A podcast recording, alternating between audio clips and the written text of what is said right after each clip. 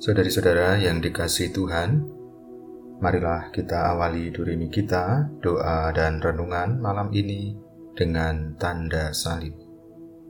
Dalam nama Bapa dan Putera dan Roh Kudus. Ada seorang bocah kelas 4 SD. Sehari-hari bocah ini menempuh suatu rute perjalanan yang melewati jalan berbatu dan melewati sebuah jalan raya yang berbahaya, di mana banyak kendaraan melaju kencang dan tidak beraturan.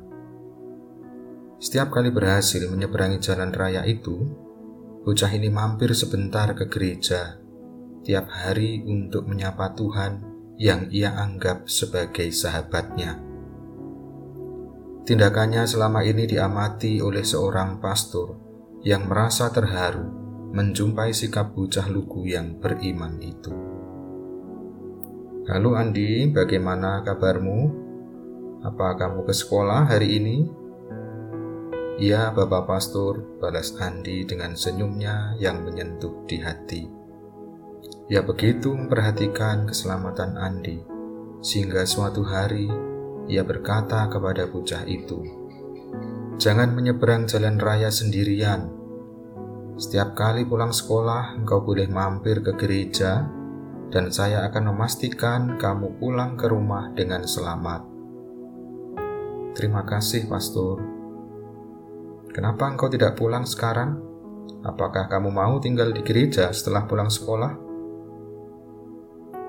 Aku hanya ingin menyapa Tuhan, sahabatku. Dan kemudian, pastor itu meninggalkan Andi untuk melewatkan waktunya di depan altar untuk berbicara sendiri.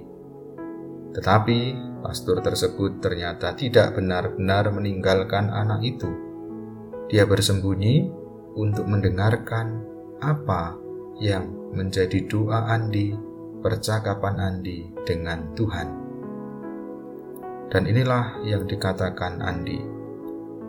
Tuhan, tahukah engkau Hari ini ujian matematikaku nilainya jelek, tetapi aku tidak mencontek walaupun teman-temanku melakukannya. Aku makan satu kue dan minum airku. Ayahku mengalami musim paceklik, dan yang bisa kumakan hanya kue ini Tuhan. Terima kasih atas kue ini Tuhan.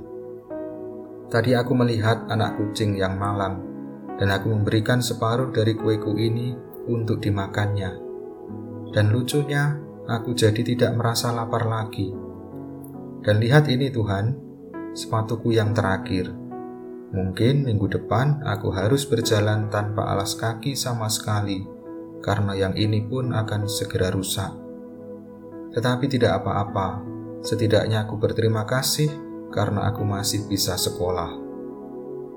Orang-orang di kampung berbicara bahwa kami akan mengalami musim panen yang sangat buruk tahun ini. Bahkan beberapa temanku sudah berhenti dari sekolah karena hal ini. Tolong bantu mereka ya Tuhan, supaya mereka bisa kembali sekolah. Oh ya Tuhan, tahukah Engkau, ibuku memukul aku lagi, dan itu sangat sakit rasanya. Tetapi aku bersyukur karena aku masih mendapat perhatian dari seorang ibu. Maukah engkau melihat lukaku, Tuhan? Aku sangat yakin engkau akan segera menyembuhkan luka-luka ini. Tolong jangan marahi ibu ya Tuhan. Dia hanya sedang banyak pikiran, memikirkan biaya hidup keluarga kami, memikirkan biaya sekolahku. Itu mungkin yang membuat ibu agak kesal. Oh ya Tuhan, aku baru ingat Dua hari lagi engkau ulang tahun. Apakah engkau bergembira? Tunggu dua hari lagi Tuhan, aku punya sebuah hadiah kejutan untukmu. Aku harap engkau akan menyukainya. Oke Tuhan, sudah sore, aku mau pulang dulu. Dan anak itu kemudian bertemu dengan pastor yang ada di gereja itu. Bapak Pastor, aku sudah selesai berbicara dengan sahabatku. Sekarang kau bisa mengantarku pulang. Kegiatan semacam itu berlangsung setiap hari, dan Andi tidak pernah sekalipun absen. Pastor Agaton berbagi cerita ini kepada umat di gerejanya. karena dia belum pernah melihat suatu iman dan kepercayaan yang begitu murni kepada Tuhan. Selalu berpikir positif dalam situasi yang negatif sekalipun. Pada hari Natal, Pastor Agaton jatuh sakit, sehingga tak bisa memimpin gereja untuk beberapa hari karena harus dirawat di rumah sakit. Gereja itu untuk sementara dijaga oleh empat wanita tua yang tak pernah tersenyum dan selalu menyalahkan segala sesuatu yang orang lain perbuat. Mereka juga selalu mengutuk orang-orang yang menyinggung mereka.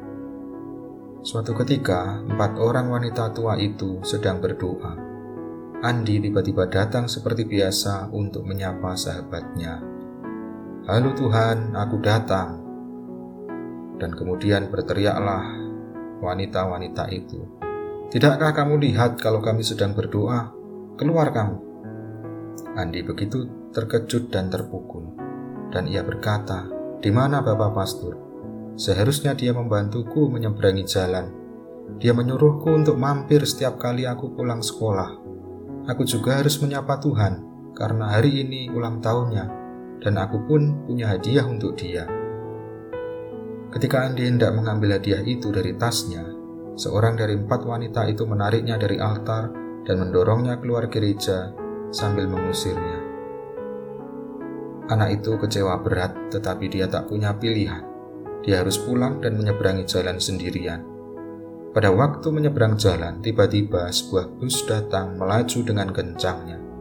Andi sedang ingin menyimpan hadiah yang dibawanya itu ke dalam saku bajunya, sehingga dia tidak sempat melihat bus yang melaju cepat itu, dan tentu saja tidak dapat menghindar dari bus itu. Ia pun meninggal seketika. Orang-orang di sekitarnya langsung berlari, mengerumuni bocah malang yang sudah tak bernyawa itu. Tiba-tiba entah dari mana ada seorang pria mengenakan pakaian serba putih dengan wajah yang halus dan lembut datang.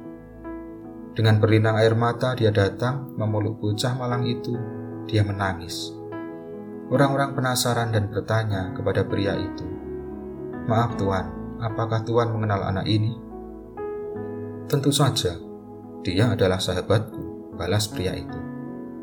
Dia mengambil bungkusan hadiah dari saku bocah itu dan menaruhnya di dadanya.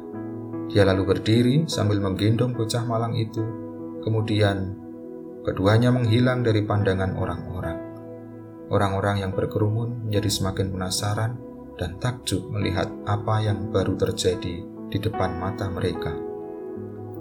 Beberapa hari kemudian, Pastor Agaton menerima berita yang mengejutkan itu. Dia segera berkunjung ke rumah orang tua Andi untuk memastikan kabar kematiannya sekaligus berita aneh yang berkembang di sekitar gereja. Bagaimana Anda mengetahui putra Anda meninggal? Seorang pria berjubah putih membawanya kepada kami, ucap ibu Andi. Apa katanya? Ayah Andi berkata, dia tidak mengucapkan satu kata pun dia sangat berduka dan kehilangan. Dia kelihatan sangat kehilangan, dan dia sepertinya mengenal Andi dengan baik. Tapi ada suatu kedamaian yang sulit diungkapkan mengenai pria itu. Dia menyibakkan rambut Andi dan mencium keningnya, kemudian dia membisikkan sesuatu. Apa katanya? Pastor Agaton semakin penasaran. Dia berkata, Terima kasih Andi untuk kadonya. Aku sangat menyukainya. Aku akan segera berjumpa denganmu, dan engkau akan selalu bersamaku, sahabatku. Anda tahu, kemudian aku merasa segala sesuatu begitu indah. Aku menangis, tapi aku tak tahu mengapa begitu.